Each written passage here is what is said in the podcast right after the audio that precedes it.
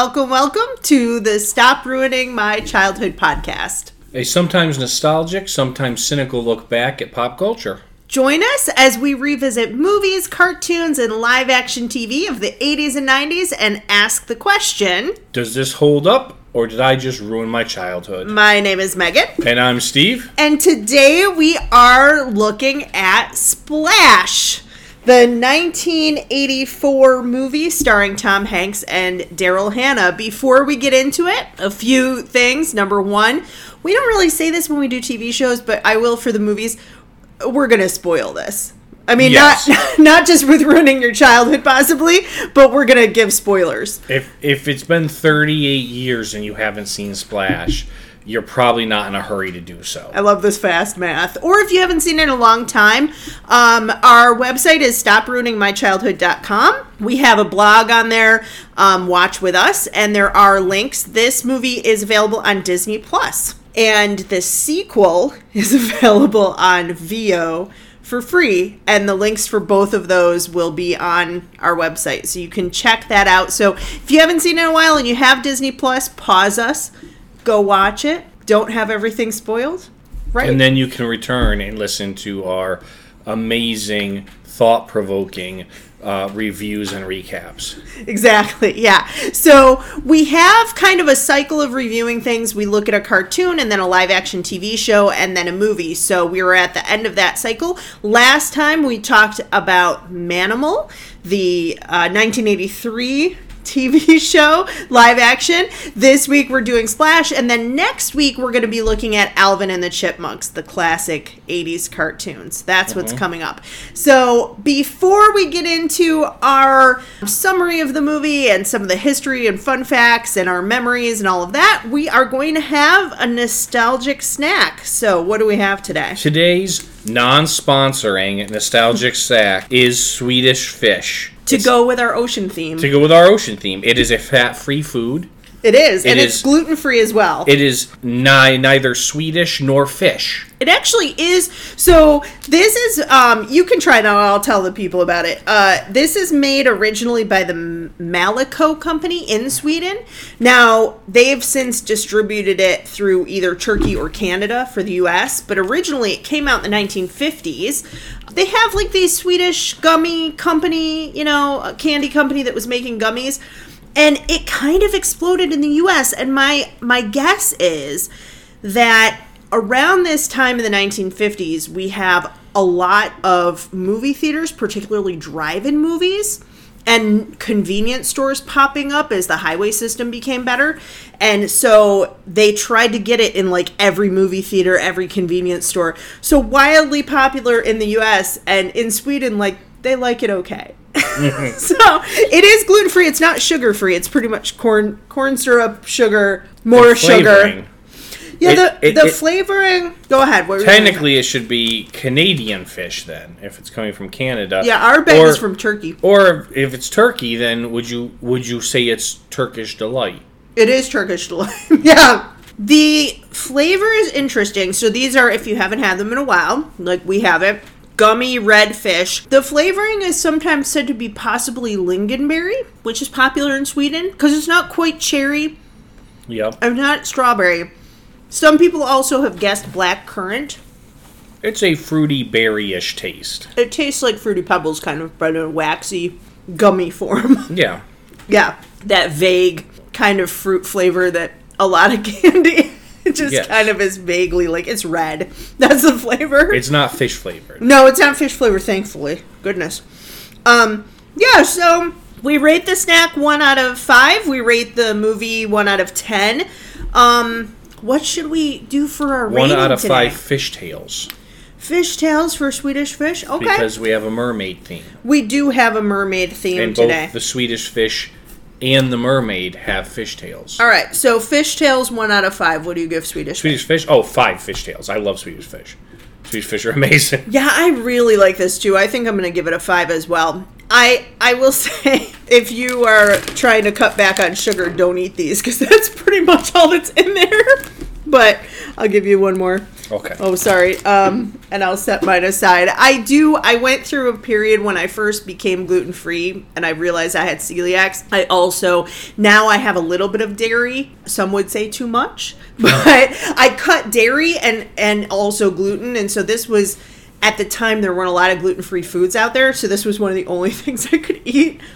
And i started carrying around like bags of swedish fish. So since that point that was probably like 10 year 12 years ago and i haven't had any since then. So this is a delight. I enjoyed that quite a bit Okay, so let's just do a brief overview of Splash so when, when we do our full recap, we can kind of dig into it. Sure. Well, Splash is a story that starts off in 1964 with eight year old Alan Bauer, who is on a trip out to Cape Cod with his family, and he thinks he sees something in the water on a ferry boat ride. So he jumps overboard, finds out that he can breathe underwater because he sees a child mermaid as well. But before he can really be sure, he's rescued out of the water um, and pulled up. And then we And she cries.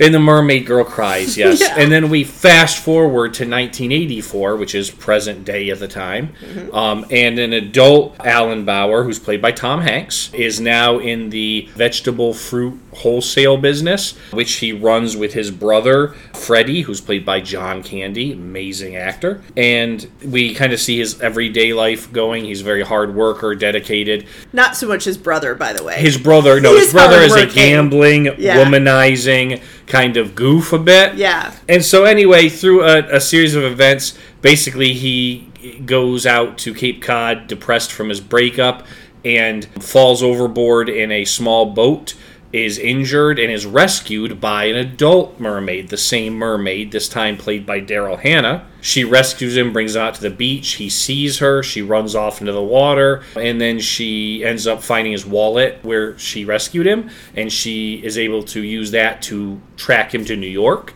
Yeah, she looks at underwater pirate maps to Yes, figure yeah, out where New yeah, York we're gonna get to that. She, Sorry, she, too she many looks details. At, she looks at things. Anyway, she tracks him to New York, where they end up getting together, and it's very fish out of water story. It, it- no pun intended. Steve, no. Um, and uh, it goes through a bunch of funny things of her getting used to the being on land and to culture, society, all this kind of thing, um, learning English, stuff like that. Then they jumps into a period where her and Alan are having a bit of a rough patch Mm-hmm. because she he knows she has some sort of a secret and she's not ready to tell him. well, she says she has to leave in six days, Right. and he asks her to marry him, and she's like, "I can't." Right. Yeah. Right. And that causes a rift. Then they reunite just in time for her to be exposed as a mermaid. She's captured, so scientists start doing experiments on her. Because Eugene Levy's been tailing them.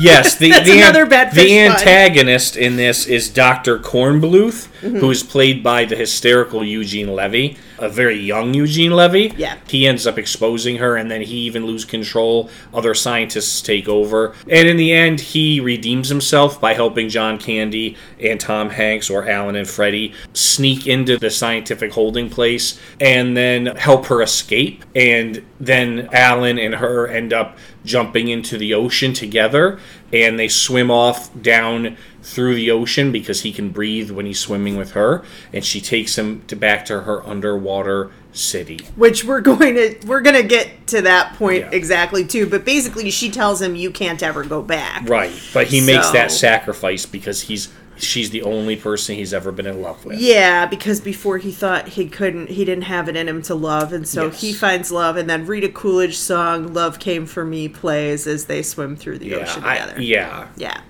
um so the history of this movie i say this a lot i use that i in editing this show i'm like oh i say interesting way too much but i do find it so interesting So- Fascinating. fascinating, alluring, but no. um, so this is a movie that that was conceived by Brian Grazer. If you don't know who he is, he's a, a producer and writer. He's had over 198 Emmy nominations and 43 Academy Award nominations, and um, a, a very, very impressive resume. So he had this idea for a movie, and when they finally wrote the script, it was a Disney property, and Disney was like, you know, they'd been doing a lot of kids' movies. Now, we talked before about like the Disney Renaissance in terms of animated films, but that hadn't happened yet. And in terms of live action films, they wanted to do things that were not just for kids, mm-hmm. basically. They wanted to push the envelope a little bit. This is a story about a guy who falls in love with a woman. They have relations. They're not married, right? That's a big part of it, and it's a romance. There was originally, and there's not now. We'll talk about why in a minute, but originally there is a little bit of nudity, um, a little bit of um, swearing. So they developed a branch called Touchstone. So this is the first Touchstone film for um, kind of under the Disney umbrella, but without the Disney name on it. So at one point he whistles, uh, or he's singing "Whistle While You Work." Yes. Right to kind of have like that nod that yes, this is a Disney movie. To me, that's kind of interesting that they were like, you know. We need to have more room to breathe. Like, we don't want to be just hemmed into stories for kids. And I think I know as a kid I loved this movie, but it isn't really a kids movie. Right. I mean, it's sort of family friendly. It's also interesting to me that this movie is PG. Now, I think the reason for that rating is that PG 13 wasn't designated until later on in 1984. So this movie came out like literally a couple Right before months that. before that designation. So if you've ever seen movies in this weird like late 70s early 80s era where they have the rating system but not PG-13 yet some of the mm-hmm. PG stuff is is kind of questionable Yes. and a little bit edgy so that to me is kind of interesting but Ron Howard wanted to be attached to this he turned down Footloose in order to direct this film and also Mr. Mom, which I think is kind of a forgotten movie now, but it starred Michael Keaton, who was very was big at the time. movie. Yeah. Um, well, we'll see sometime. we'll revisit it, see if it holds up. But he really wanted to be attached to this, and I think you can see those Ron Howard touches throughout the film. Um, a lot of his family members are in it. And originally, so before they cast Tom Hanks, they went through a number of people. They looked at Steve Guttenberg, but then also he got Police Academy around the same time. But I could kind of see him in it. But they also talked to John Travolta, who turned it down. And I don't see that at all. I can't like I can't picture him in this. Well, they were definitely going for a look because Tom Hanks, Steve Guttenberg, and They're John all- Travolta yeah. are tall, skinny, dark haired. Yeah, I was gonna say they also talked to Bill Murray. They Mm-hmm. talked Dudley Moore is a little bit on the shorter side, but kind of like a similar Mm-hmm. in terms of like coloring and stuff. And they also asked Diane Lane to play Madison, which I don't see that I- I wouldn't either. liked that one. She's so serious. She is. Yeah, and she was she was set to do the Cotton Club, so she couldn't do it. Also, kind of an interesting casting thing is that John Candy wanted to be the antagonist, Walter Kornbluth, but then Ron Howard really wanted him to be Tom Hanks' brother based on their chemistry together, mm-hmm. and so John Candy agreed to play Freddie, but then suggested Eugene Levy, who they'd been together on SCTV. Right. Which is kind of like if you don't know the Canadian version of Saturday Night Live is the best way I can explain that. Yeah, so those are some of the things I thought was kind of interesting in terms of casting. They filmed this a little bit in Los Angeles on stages, but then for a number of weeks they filmed in New York, which you can tell throughout the movie. It, they, it's different today. A lot of times they film Toronto for New York and it doesn't look the same.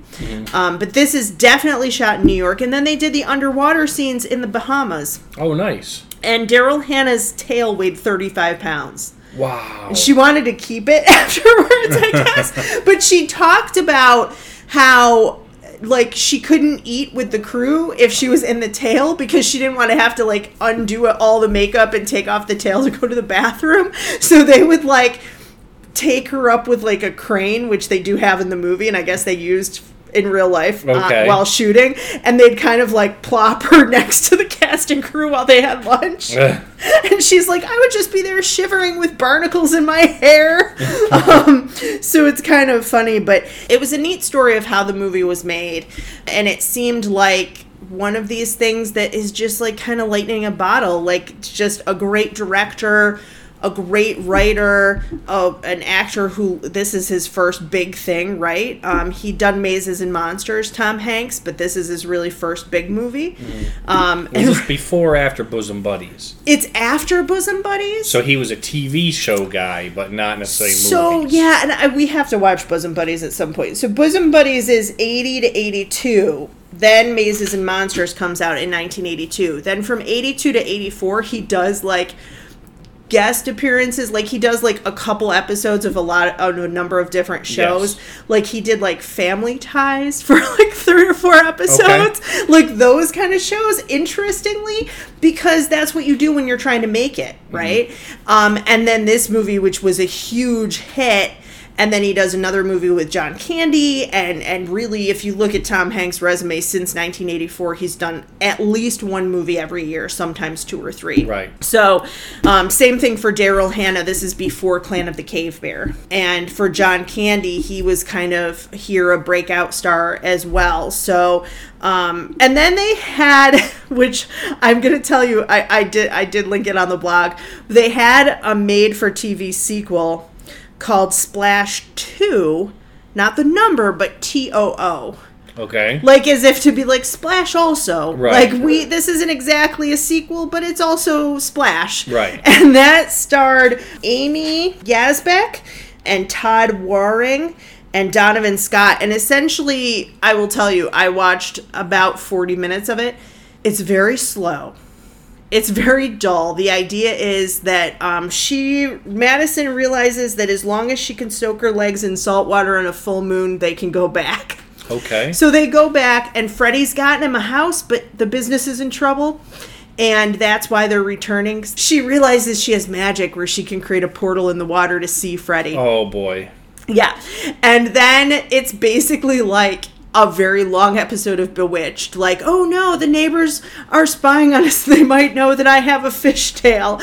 And then there's kind of like a dolphin that named Salty that they want to save. I don't even know. Mm. But I can tell you it's they're basically trying to do impre- Todd Waring is trying to do an impression of Tom Hanks through the whole movie. Right. And it and it was done in 1988, but Disney did this in the in the later 80s. They also had Parent Trap 2 and Parent Trap 3. And were they straight straight to video kind No, of? No, they weren't even video. They were on I think it was because they were trying to break into like the made for TV Was this around the time they started starting to begin the Disney Channel? I wonder. It might have been. Okay. Yeah, so they were trying to like make more Put movies to on, put yeah. the Disney Channel. Yeah, so it's an interesting. If you love Splash, check out Splash Two or don't. Or don't it's awful. if you love Splash. It's awful. So the reception for Splash was actually really, really good back in 1984.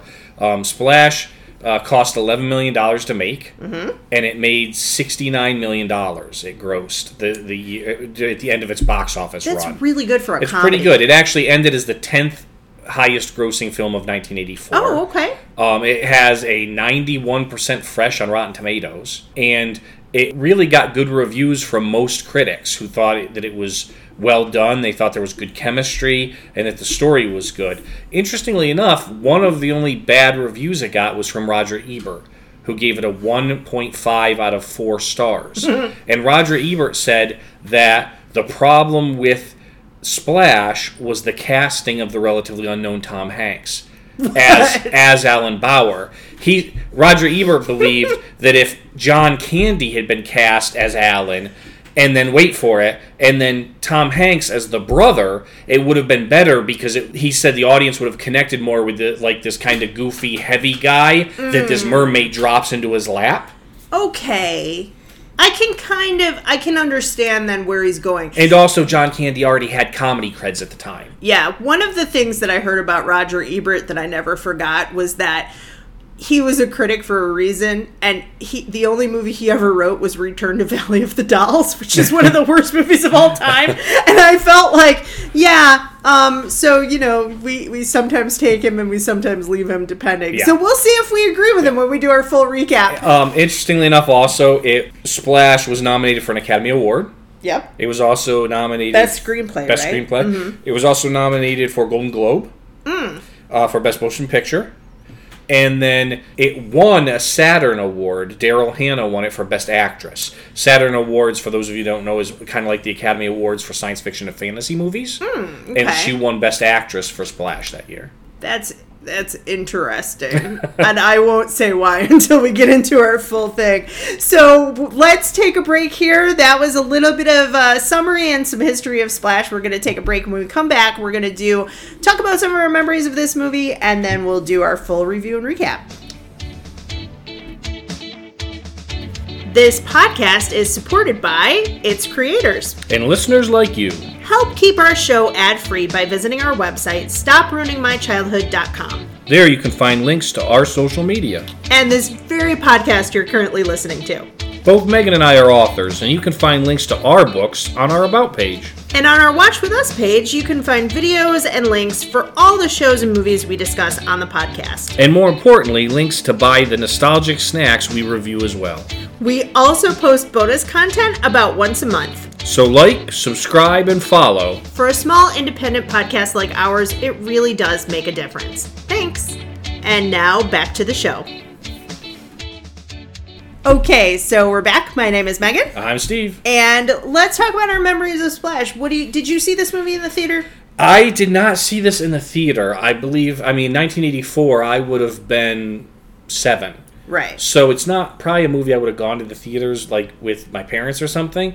But I recall, I remember seeing it on HBO. I was just which would have been probably later that year. Right, yeah. Right, HBO was had already begun. It was really in its like golden age because Mm-hmm. there was no other competition. There was no Showtime, no Cinemax, nothing of that nature. Right, so HBO was cranking out movies as they left the cinema, and um, I remember seeing Splash on HBO, and I believe I saw it a number of times because the thing about HBO too is they, you know, they would show it repeat, repeatedly when it came on.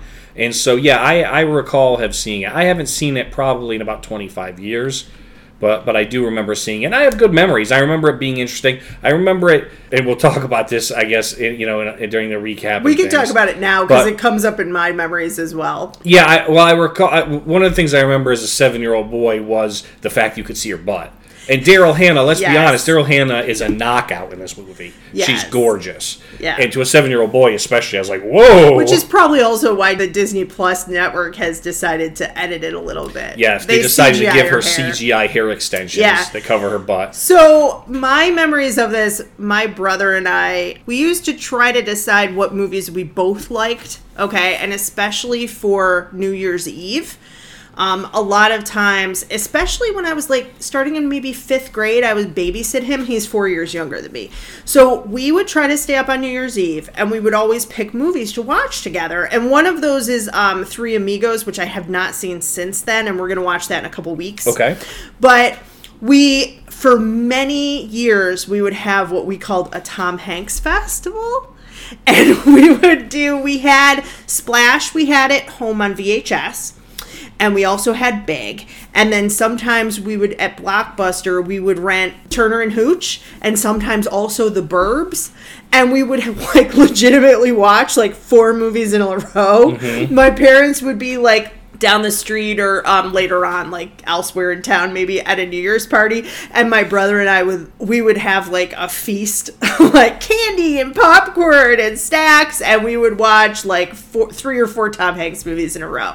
And i just remember just loving this movie. I really like romantic comedies but the last time that i watched this movie i was a sophomore in college and I had it on VHS. I when I went to college, I took a bunch of videotapes with me um, because I was I'm a ner- movie nerd. I was babysitting for a five year old girl and her baby brother, and I thought, oh. We're gonna be there for a long time. Her parents are okay if she watches like a movie sometimes, right? And I thought, oh, she really likes mermaids. She's five. Like her whole bedroom was decorated in mermaids. So I start this movie and then I go to make her dinner. And it's an open concept. I don't know if you can picture this, but it's an open concept. She's like sitting on the couch. The TV is there. I can kind of see it from the kitchen. I can definitely see her. Right. And all of a sudden, I'm I'm like stirring the you know the chicken I'm making her, and she goes, "That lady's naked," and I was like, "Oh no!" Because I hadn't seen it at that point. I mm-hmm. probably hadn't seen it in 10 years. Yes. I totally forgot that there was nudity. So then I'm like running into the living room and I'm like, oh, that's not a movie we're going to watch. Like, I forgot. I also am like, now watching it this time, thankfully, I'm like, I'm glad I didn't just fast forward to that part because they do have sex in this movie as well. Yes. It's not a movie for little kids at all. So my 20 year old brain, I just like sort of. I remembered liking it as a kid and thought it was a kid's movie, and it's just Yes. not. It's just not. So, Although the sex is done classy because it's there's a lot of kissing, but the sex is is Im- implied. well, the Disney Plus version, but I think that I I'm not gonna say they didn't show nudity or anything, but I think they show them rolling around a little bit more than they do in the version the- that we this saw. version, okay. From what I can remember, like, but again, that might just be member berries. You know, like I'm, Mm-hmm. I might not be remembering it correctly, but yeah, those are my two memories of this movie: are watching it with my brother in in a Tom Hanks fest for New Year's, but also very inappropriately showing it to a five year old child. Horrifying. And I, I don't remember whether or not I babysat for her again, but if I didn't, that would have been obviously the reason. right. So let's start with the beginning. Just I will say the opening scene is in 1964, right? As you Right. said, so it's 20 years ahead of time. I forgot that they did that in sepia tones. It's not black and white. It's done in like sepia, like the brown Right. Cream. like so it looks faded. It's a really interesting Mm-hmm. choice. I also love this was the first time I heard the song Wooly Bully and I love it. I love it so much. My my parents were of the idea that um, whoever drove controlled the radio, so I really grew up with oldies music as opposed to 80s music. Gotcha. But I for whatever reason had not before I watched this movie, I had never heard that song before and I remember loving it. So this is the point we didn't mention this in the history fun fact section, but there's talk of doing a remake of Splash. And at one point, Channing Tatum was attached to it, and they were going to do gender swap. So it was the merman who meets up with a girl, mm-hmm. right? My question when that came up, because I do remember this very distinctly, was who's going to play Freddy, and what is the equivalent of what he does in this movie to try to pick up women? First off, I'm so thankful they didn't make that. yeah. Um, but Freddy drops change and looks up people's skirts. yes. And he does this as a 12 year old kid, and then he also still does it as an adult. Yeah. And I was like, if you have a female in that part, Obviously, you can't go that You way. can't have go to, that You'd way. have to go like is a girl who's like a little bit of a troublemaker or doing Yeah. pranks or so, you know tying people's shoelaces together or something of that well, nature. also, even if you had it still be a brother, you cannot, you can't do that today. You can't have a guy trying to, like, I think the equivalent is like upskirt photos with his phone. You can't have a guy trying to do that Right. and still have him be a likable character. So, yeah, the low key sexual harassment. Um, well, at that point, you're like boys will be boys because he's like When he's- he's, like nine or ten. I'm talking about when they come back and but he's 40. but then when it comes back in present day, he's still trying that trick. Yeah. Um, but I liked I I really liked they got somebody who really to me kind of looked like a young Daryl Hannah, looked like a young Tom Hanks. I checked to see if it was the same kid from Big. It's not, but they did have like Yes. they had a good resemblance. And then we come into we come into the day-to-day life in New York with the produce company. What were some of your highlights there in that section? Um, you know, just I think you know it was interesting that because they they get you to like Alan's character um, very quickly because you can see that not only is he diligent worker, he's he's overworked. He's dealing with like a custom two customers. He's dealing with products. He's dealing with this that, but also like he knows all the staff's names. They all know him. Yes. He's he's an usher in one of the uh, his employees' weddings coming up, right? So he's very well liked by the people and by the, the, the employees of the company, which helps you kind of like him, especially when they bring Freddie in, who comes whipping in in a Corvette. Right, Yeah. you can find out very quickly that Freddie has. They're in a bad deal because Freddie lost poker, Yeah. and basically promised the guy his stakes was that they would buy off buy these terrible cherries off of him. So he's has no business sense from what you can see. He is pretty much the opposite of Tom Hanks's Alan character. Yeah, and I will say two things about this. Number one, you're right. First, Tom Hanks is so likable, but they do a great job with the writing here. They're not info dumping. They're showing you his life without just saying, "Oh, and I run a thing and I have I always have this crazy brother." So I really enjoyed the way that they laid out this exposition. Yeah. I also think that you know, he is likable, but he's just Tom Hanks now does so much drama we forget. His comedic timing is lovely. And he gets angry in this very tom hanks way where his voice starts going up and he's like and freddie and he's like very frazzled. Yes. but it is hilarious at the same time. I also love john candy rolls up not just in a corvette but he is in a full velvet jacket like a like hugh hefner would have Yeah, like a velvet blazer. Yes. with a a silk kind of scarf and his shirt open and a silk pocket square. and a silk pocket square and he looks like he's trying to be Hugh Hefner Mm-hmm. but they never mention anything about his weight there No. are no fat jokes at all this is just this guy is a rich playboy and the fact that he's probably about 100 pounds overweight never comes up No. and I think that that's, to me, especially being somebody who is curvier and larger, that was very refreshing because I think that they would try to play that. And it's just, he brought a date And- to his own wedding. Like, Yes. that's the kind of and guy with John, he is. with John Candy's charisma, he was able to play it off. Oh, like yeah. he's trying to pick up every woman he comes across, and he has no confidence issues. nope. Like he doesn't even he doesn't even think about the fact of what he looks like. And they're right? into him. Yeah. Into. He does pick up some ladies later on. And they're like laughing and flirting and having a good time because he's just like that kind of easygoing guy. You know, now the, The- fun-loving piece of him. Sometimes you can set, you can attribute character similarities to the actor, things like that. But I think the fun-loving aspect of Freddy in this movie reminded me a little bit of the character John Candy plays in Brewster's Millions, mm. where he's the sidekick to Richard Pryor. Yeah. But he and Tom Hanks have such great chemistry. And they do, they really do seem like brothers. They really do. And I think that their chemistry is the reason that they do volunteers the following year together. Yes. But I don't I don't think that movie holds up as well. I have seen it. The writing kind of is it's a mishmash, Mm-hmm. but they're so great together. And you know, it's so sad that we lost John Candy early on because I think they might have done more more things together and and it would have been great. I mean, John Candy's been gone for 28 years now. He died in 1994, which means he died only 10 years after this movie. That's insane. Which, when I look at this movie, I go, "Oh, this is one of John Candy's really early works." He only kept doing movies for 10 years before his death, so Hmm. it's been almost three times as long that he's been gone. that makes me so Which is so sad. But it also shows how much his work holds up. Because his work is still shown over and over again Yeah. in comedies and family movies, and I mean, it's just it's iconic. Yeah, it really is. And um and then we have the the almost equally iconic Eugene Levy who comes in we're introduced to Eugene Levy. Tom Hanks is kind of mystified walking on the beach. He's got this hangover. He's on the wrong side of the island because he when he was drunk, he told the cab driver the wrong side. Right. And he comes up to Eugene Levy and he goes, Is there anybody else here who could help me? And Eugene Levy goes, No, it's just me and the moron twins. And then this guy goes, We're not twins. And the other one goes, "Uh," like that. And it's just such a good line.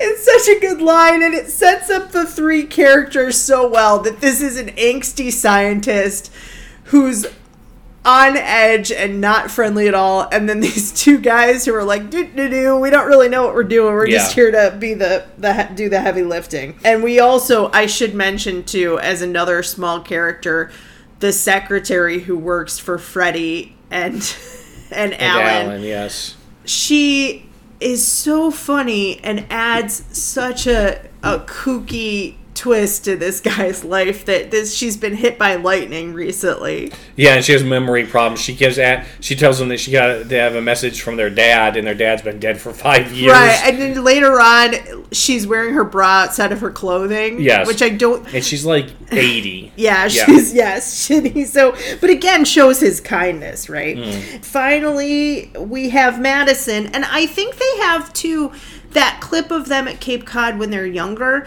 because we don't see the mermaid for another like 20 minutes 20 25 minutes. Right. it's very similar when we talked about who framed roger rabbit right? That they had the the cartoon at the beginning because then we don't see roger again Yes. for like 20 minutes or so. They have these great daryl hannah underwater these great scenes that they filmed in the bahamas. It's gorgeous. It's just really gorgeous underwater filming It's phenomenal, but I did find myself, especially in some of the scenes where she's at the end, where the two of them are together underwater Mm-hmm. and they're swimming through, and I'm going, yeah, that's like the Bahamas. That's not that's not off the coast of Manhattan. It's like there's not coral reefs and all that aquatic li- like like they should be swimming past like Dead cars, bodies. dead bodies, right?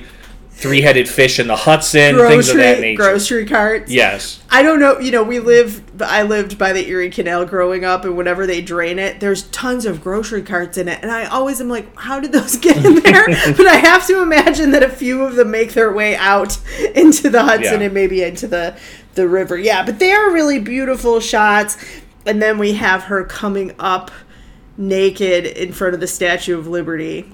And, of everybody. course, and of course, the, in the middle of a tour that's going on, and the poor park ranger that's giving the tour of the Statue of Liberty is repeating the same thing over and over, and then he's like, "Yes, and this is was given to us by the French and the naked lady." And he's like looking, and then everyone tries to run over to the naked. What's hilarious, the tour guide, I think like many tour guides just have this script and he just doesn't know what to do, so he keeps He keeps trying to do the. script He keeps trying to do the script. in Yes. the background, which just made me laugh so much. So yeah, we do have, as Steve said, uh kind of pun intended, I guess, a fish out of water story because when she arrives, she's like very much she's never been on land before. She's never been um, Let's not gloss over people. the big loophole here, okay? Or the big plot hole, as it is. She had his wallet. Yeah, she had his wallet, which is had his license in it, and she was able, which said New York, and she was able to go into a pirate ship and pull out old aquatic maps that showed New York and how to get there. But my bigger question is, where'd she learn to read English? it's just yeah she just looked at the symbols and matched them up Mm. and n is an n and y is a y i don't know That's like saying, yeah, I just looked at the hieroglyphics and matched it. well you know i could understand english is both an oral language and a written language and obviously her name is e e o but Right. but we don't know whether that's their kind of interpolation maybe they maybe they write in english down all I could think of was atlantis or as I was watching from. this, all I could think of is she can't read that. Yeah. That's your adult that's your adult lens. I feel like kind of just go with that, I guess. But what are some of your highlights from what the part where she's a fish out of water where they're kind of they're falling in love? Yeah, it's there's fun things. You know, there's you know when she first steps into a revolving door and Mm-hmm. spins all the way back outside because she doesn't know how it works, and he has to tend to teach her that. She She- learns how to read, how to speak English from watching TV for like six hours at Bloomingdale's. That was an interesting piece as well. When she says her name and it's like these high pitched like dolphin or whale sounds, and it breaks the TV glasses. I love what she's watching on TV too because I, I- don't know if you remember the Crazy Eddie commercials, but or commercials like that, right? Right. That were so loud and like, come down to Crazy Eddie's, we got mattresses. Yeah. Like she, but she's also doing aerobics with Richard Simmons. They're Yes. just doing sweating to the oldies, which I just thought was hysterically funny. There's one line in Bloomingdale's where this woman comes up to her and she goes, "Oh, you can wear anything. You're like my daughter. She's so lucky. She's anorexic." Yeah. It again is like, uh, I hate, I hate that joke. Um, as somebody who had to overcome eating disorders, like, but it it does show again that this is this is not a kids movie, right? Right. The, these are adult jokes. They also Tom Hanks comes out looking for her when she's at Bloomingdale's. He comes home, she's not there. And there's this throwaway line where he goes up to the doorman and he goes, Timmy, I'm looking for a girl. And Timmy goes, 200 bucks. yeah, the doorman. And Yes. you're like, oh my god. You're like, oh, okay. That joke is so off color. Yes. There's also some jokes that Freddie has about writing letters to Penthouse. Like, Yeah, he got published in, got- in, in Penthouse Four, Penthouse Forum. yeah, for a fake letter that he Yeah. wrote in. But I think that the TV scene is pretty. It's it's hilarious. Also, that she runs up. She's then they're walking through the streets of New York and she's like, What's that? What's that? And she goes up to this blinking walk sign and she goes, Pretty. Yeah. And he's like, I guess so. It's just sort of nice. It, I think it's supposed to be showing that he is a nice guy, but being from New York, sometimes in a city like that, you can become jaded and you don't mm. see the beauty around you. So it's it's so nice to have like she's looking at this world from a totally fresh perspective. Right. And then we come to the name. yeah, she she gets to choose her own name. Here's my issue with the name. this is this movie is the reason that I have at the moment three Madisons and an Addison in my classroom. Just one of my classes. What's Maddie, hilarious? Maddie, Maddie, and Addie. What's hilarious is it obviously must not have been very popular at the time because she sees Madison Avenue sign and says, "I like Madison," and he says, "Madison's not a name." Yeah. And then he just lets her keep And it. in 84, it's a huge joke. Right. And at the time, I mean, it's the name of a president and then a street named Mm-hmm. after the president. And um, it wasn't really on the radar. And then by 1990, it was like number 216. Yeah. And then by like 2000, I think, eight, it was like the number one name. And I have to be honest here's how I see this. It's 1984, and there's these girls in a movie theater, and Tish looks at Tiffany, and Tiffany looks at Heather, and Heather looks at Brittany, and they're like, "I'm gonna name my daughter that." they're like shopping their gum. But I have to say too, oh man, if I had met you like. 10 15 years earlier we might have also ended up with a child named madison boy. because i loved this movie so much and i would have been right there with tish and amber and tiffany and Heather and Brittany and all those 80s girls with their with their ponytails chomping their gum. That's just how I always picture this this to be because it, it the name blew up and it was 100% because of this movie. Yeah. Kind of like Wendy with Peter Pan, right? Okay, like yeah. Wen's a name but Wendy really wasn't and it kind of is a name he made up for Peter Pan. So, um not totally unprecedented but just kind of funny to me. So, what was your favorite part about the falling in love piece? Once they're together and they're kind of I really like the bathtub scene to me is hilarious. She takes a bath. She somehow knows where he hides the Morton salt. So he co- he tries to come in because he thinks she's fallen. And Daryl Hannah I don't think is the best actress. I'm sorry for Saturn for giving her the, the award, mm. but I don't think she's the best actress. But she does this line read where she goes, I was shy. And he goes, after the elevator and the bed and on top of the refrigerator, which is also Yeah, funny. I wrote this line down. You you were like, shy "Oh, after the car and the elevator and the bedroom and on top of the refrigerator. and she goes, "Yeah." And then he just kind of like monologues. She was shy. And Yeah, shrugs, she shrugs his out. shoulders. I love that. I love that they have this fountain, which, by the way, on the poster for this movie is the two of them. She's in an I Love New York t shirt. The fountain is behind them of the mermaid fountain, and behind that are the twin towers. And Right. it's like, oh, like, oh, There's a lot of nostalgia Yeah. there. Yes. I thought the same thing. The, the opening skyline of New York. Yeah. Anytime it's an old New York skyline and you see the twin towers, you're just like, oh, it's just like you kind of Yeah. forget and then you remember um so sort of some bitter sweet when watching this movie in that way but when she gives this mermaid fountain's being torn down and she gives it to him and and on the one hand it takes up his whole room It's like ten feet in 10 diameter. feet wide. But on the other hand, it's such a sweet gesture, and she like sold her necklace or traded her necklace for this fountain. Yes. Also, when he gives her a gift, and she's like, she kisses the Tiffany box. She's like, I love it. Yeah, and he was like, "Op- "Open, it's open it up. It's inside," because she thinks the box is the gift. she's like such a child, such a child. So they, I feel like sometimes in romantic comedies they try to have this conceit that the two characters are falling in love within three or four days, and you don't buy it. And here I feel like it is believable Yeah. because the chemistry between them is so great.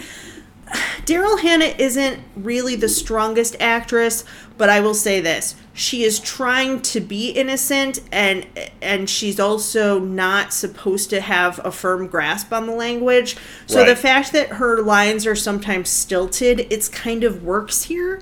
And also, I noticed from watching this again that she's not he's really at the center of this tom hanks and Yeah. tom hanks can carry any movie Yeah. Tom they Hanks also front the load the book. relationship by having them meet as children. yeah yeah Right? So there's almost like that connection that's almost in the back of his mind, even though he doesn't connect it right away.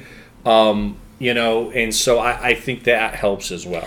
But we cut back and forth between the love between them and the love between the brothers. And this was another highlight for me that John Candy and Tom Hanks have now kind of switched roles because Alan's fallen in love.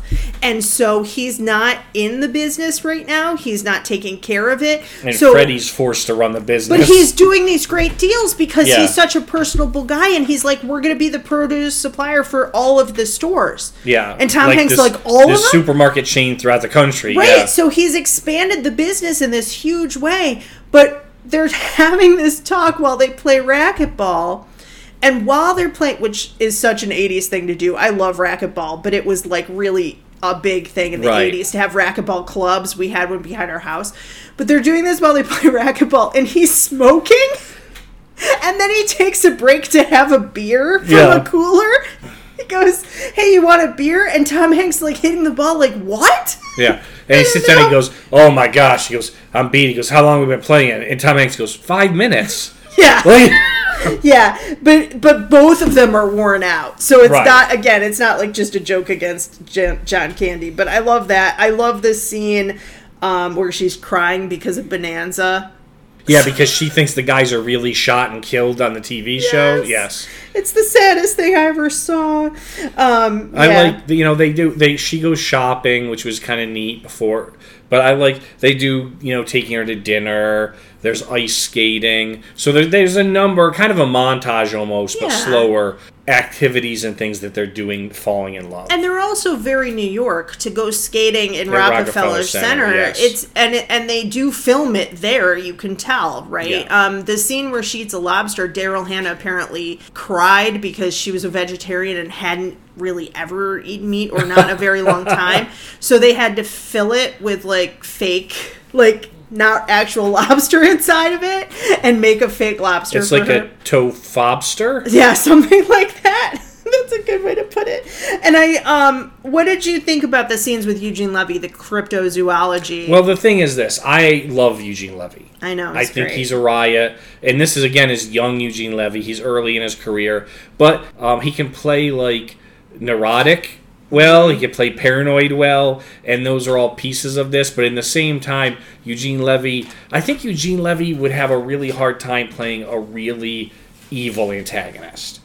He's an antagonist in this, but you get it as it follows pieces of him, you understand that like he was brought up hearing these mermaid stories. He became a zoologist. He was trying to prove the mermaids exist. So he has like um, a benevolent reason behind trying to catch her.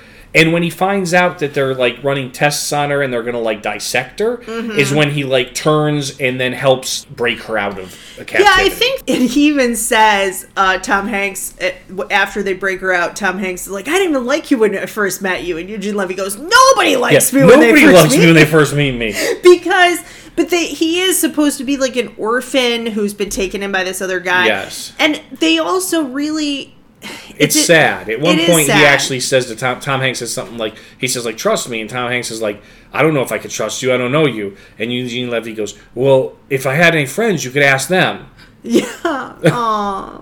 and he's in academia in this very like toxic Yes. which sometimes my my workplace is not like this, but some academics are like this where they're they're trying to climb over each other Yes. to publish first. So nobody believes him and then when he proves that there is a mermaid, he sprays water on her and Yeah. because it's an event that the president was at, there's tons of photographers. Af- Um, but after three like unsuccessful attempts, where he's beaten mercifully physically every time he fails. By the same guy. Yeah. There's another blonde in the building and he keeps throwing water on her. And her and her husband keeps beating it like he gets a broken arm, a Yeah. broken tooth. Yeah. Like it's really it's really bad. So that's the thing too. You feel like he's already been punished for whatever crimes he did. But my point is that they're all climbing over each other. So by the time he proves that this mermaid is real, they're all like, "You're a fake scientist." Yeah, they're in charge of the program and not him. and then they take it over.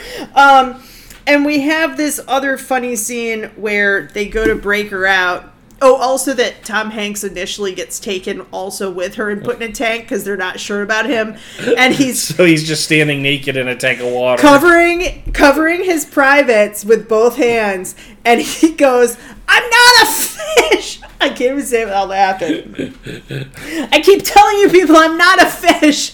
Oh my gosh, I was laughing so hard. I and, totally and then the funny thing is, that. is after they put her in the tank, and of course he's mad at her still because he Yeah. just found out she was a mermaid. Yeah. Um, and they they realize that they're not going to get anything between the two of them. The lead scientist turns to another guy and just deadpan goes.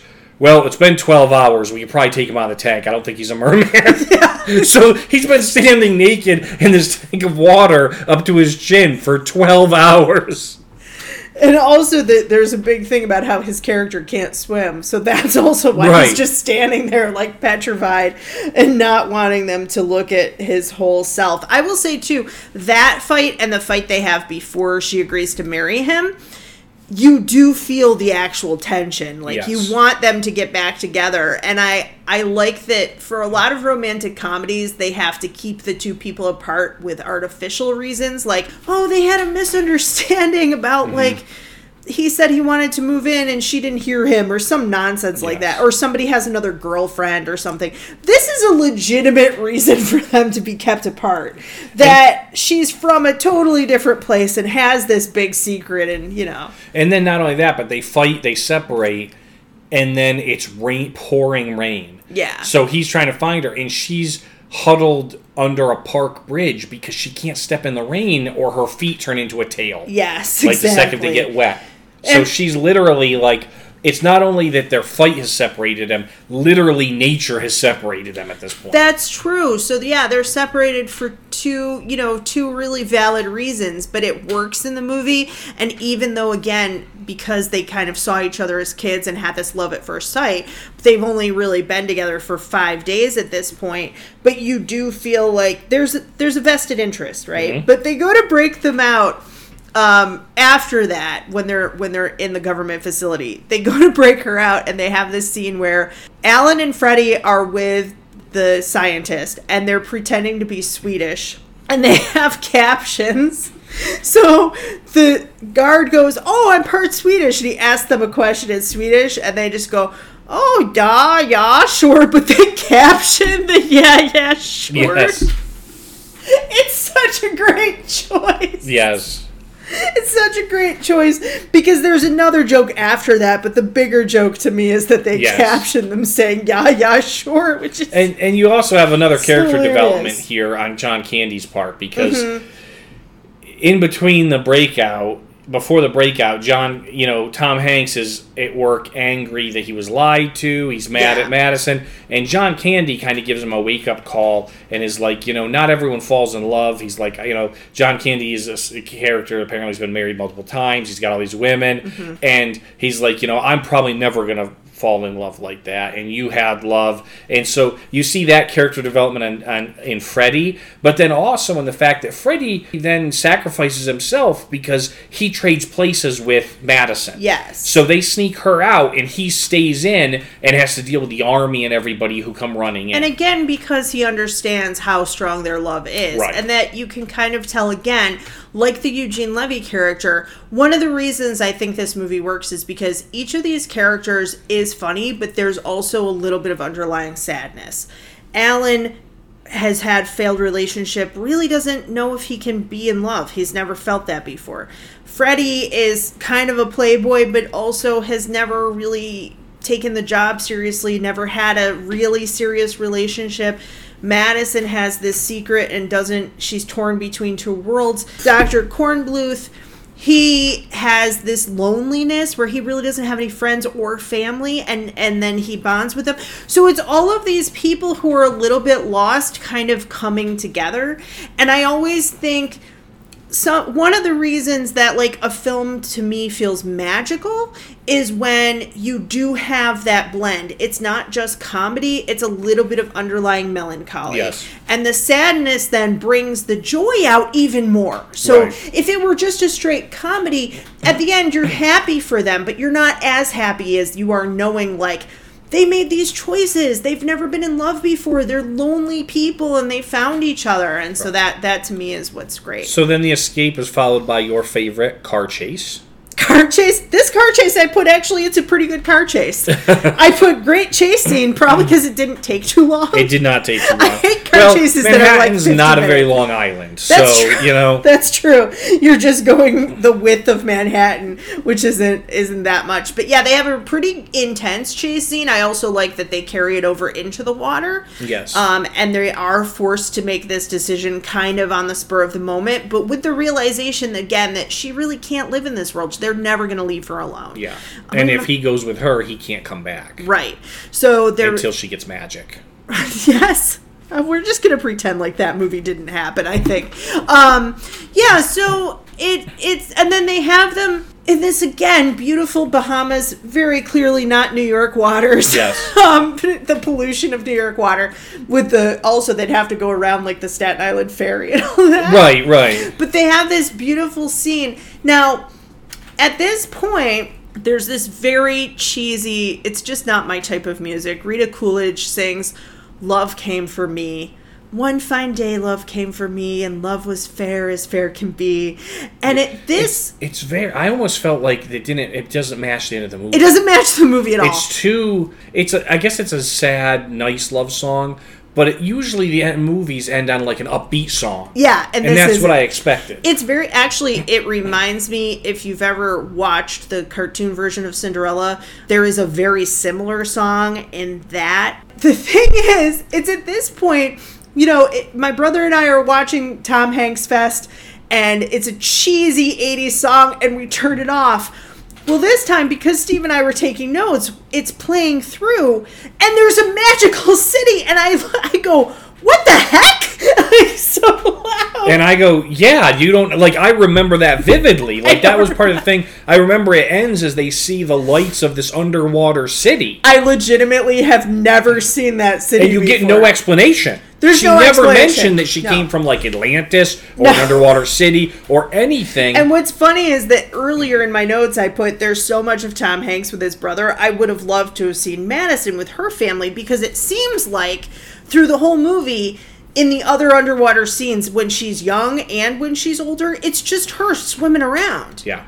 So they have this underwater city. I've never. No, I've never seen this before. And I've watched this movie probably 50 times and I had no idea that it ends Yeah. with what basically is Atlantis, as you Right, just right. And I mean, the whole thing is very adult version of Little Mermaid. Yeah, it is, and it's actually before It- they it's- did. It's before Little Mermaid, but not before the original story of Little Mermaid, Yeah, but which Little was much Mermaid- which long, uh, you know, long before that. Little Mermaid, the Hans Christian Andersen version, Yes. ends with her becoming sea foam, and she can only become a mermaid again if children don't cry. So every time a child does something well, she becomes more of a mermaid, and every time a child cries, she becomes more sea foam. It's not like this. At, all. it's not like the Disney version Right. at all. But um, yeah. So that kind of that's that wraps up the movie, right? Yeah. Any final thoughts before we do our re, before we give it a score? No, no, I think we kind of touched on everything. Um, you know, I did. I like the fact that it ends. It ends in an interesting way because you don't know what's going to happen.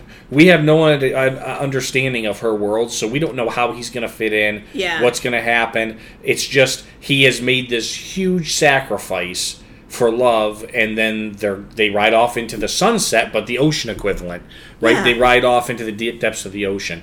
Um, but it's kind of it to me. It's just a beautiful ending. Yeah, I think it Yeah. is. Yeah. So out of ten fish fishtails, what do you rate Splash? Look, the casting is perfect.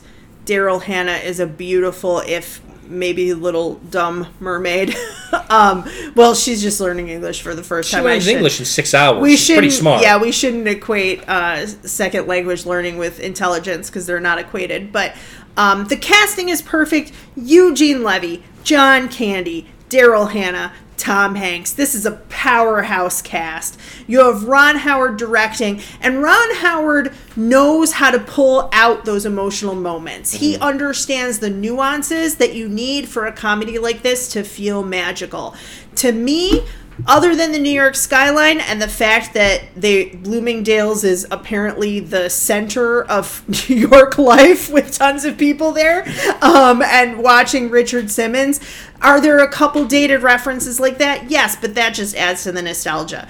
I think that this holds up. And I agree with the Rotten Tomatoes critics. This is a 10 out of 10 for me. This is a one of the most it's a it's almost a perfect movie. I love it. Yeah, it's it's it's very good. I'm going to say that it has, as you said, it very charismatic performances by all the actors. It has a very strong cast, and that fits very well with Ron Howard. Ron Yeah. Howard has a very unobtrusive directorial style. Yeah. Where he kind of allows things to play, and especially when you have actors that can hold their own. Mm-hmm. Now, Tom Hanks is very young in this. I mean, it's, he's early on in his, 26. but he's early on in his acting, his Yeah. movie acting career. But you know, you have people like John Candy, you have people like Eugene Levy, who is was already doing comedy, and so yeah, I just think I think it was really well done. I, there was a few things that we we picked on a little bit, but I would give it.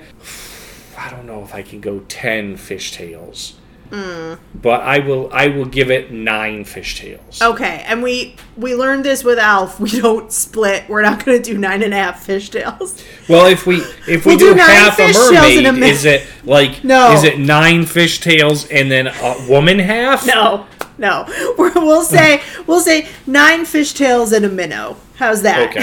but it's basically yeah, nine and a half out of ten and five out of five Five out of five for the Swedish, for. Swedish fish. This was a good week. I have to say, look, after we watched the last movie we watched was our bonus episode with Leprechaun. If you haven't heard it, go back and listen to it. But that was a hard movie. the The episode is fun to We, listen we to, but the differed a movie is little on. Leprechaun, so that was a good one to. But this one, we're we're really kind of on the same page, and um, you can find again the links for Splash. It really is a great movie, and we have very differing tastes sometimes. So if we're pretty much on the same page, nine and a half out of ten.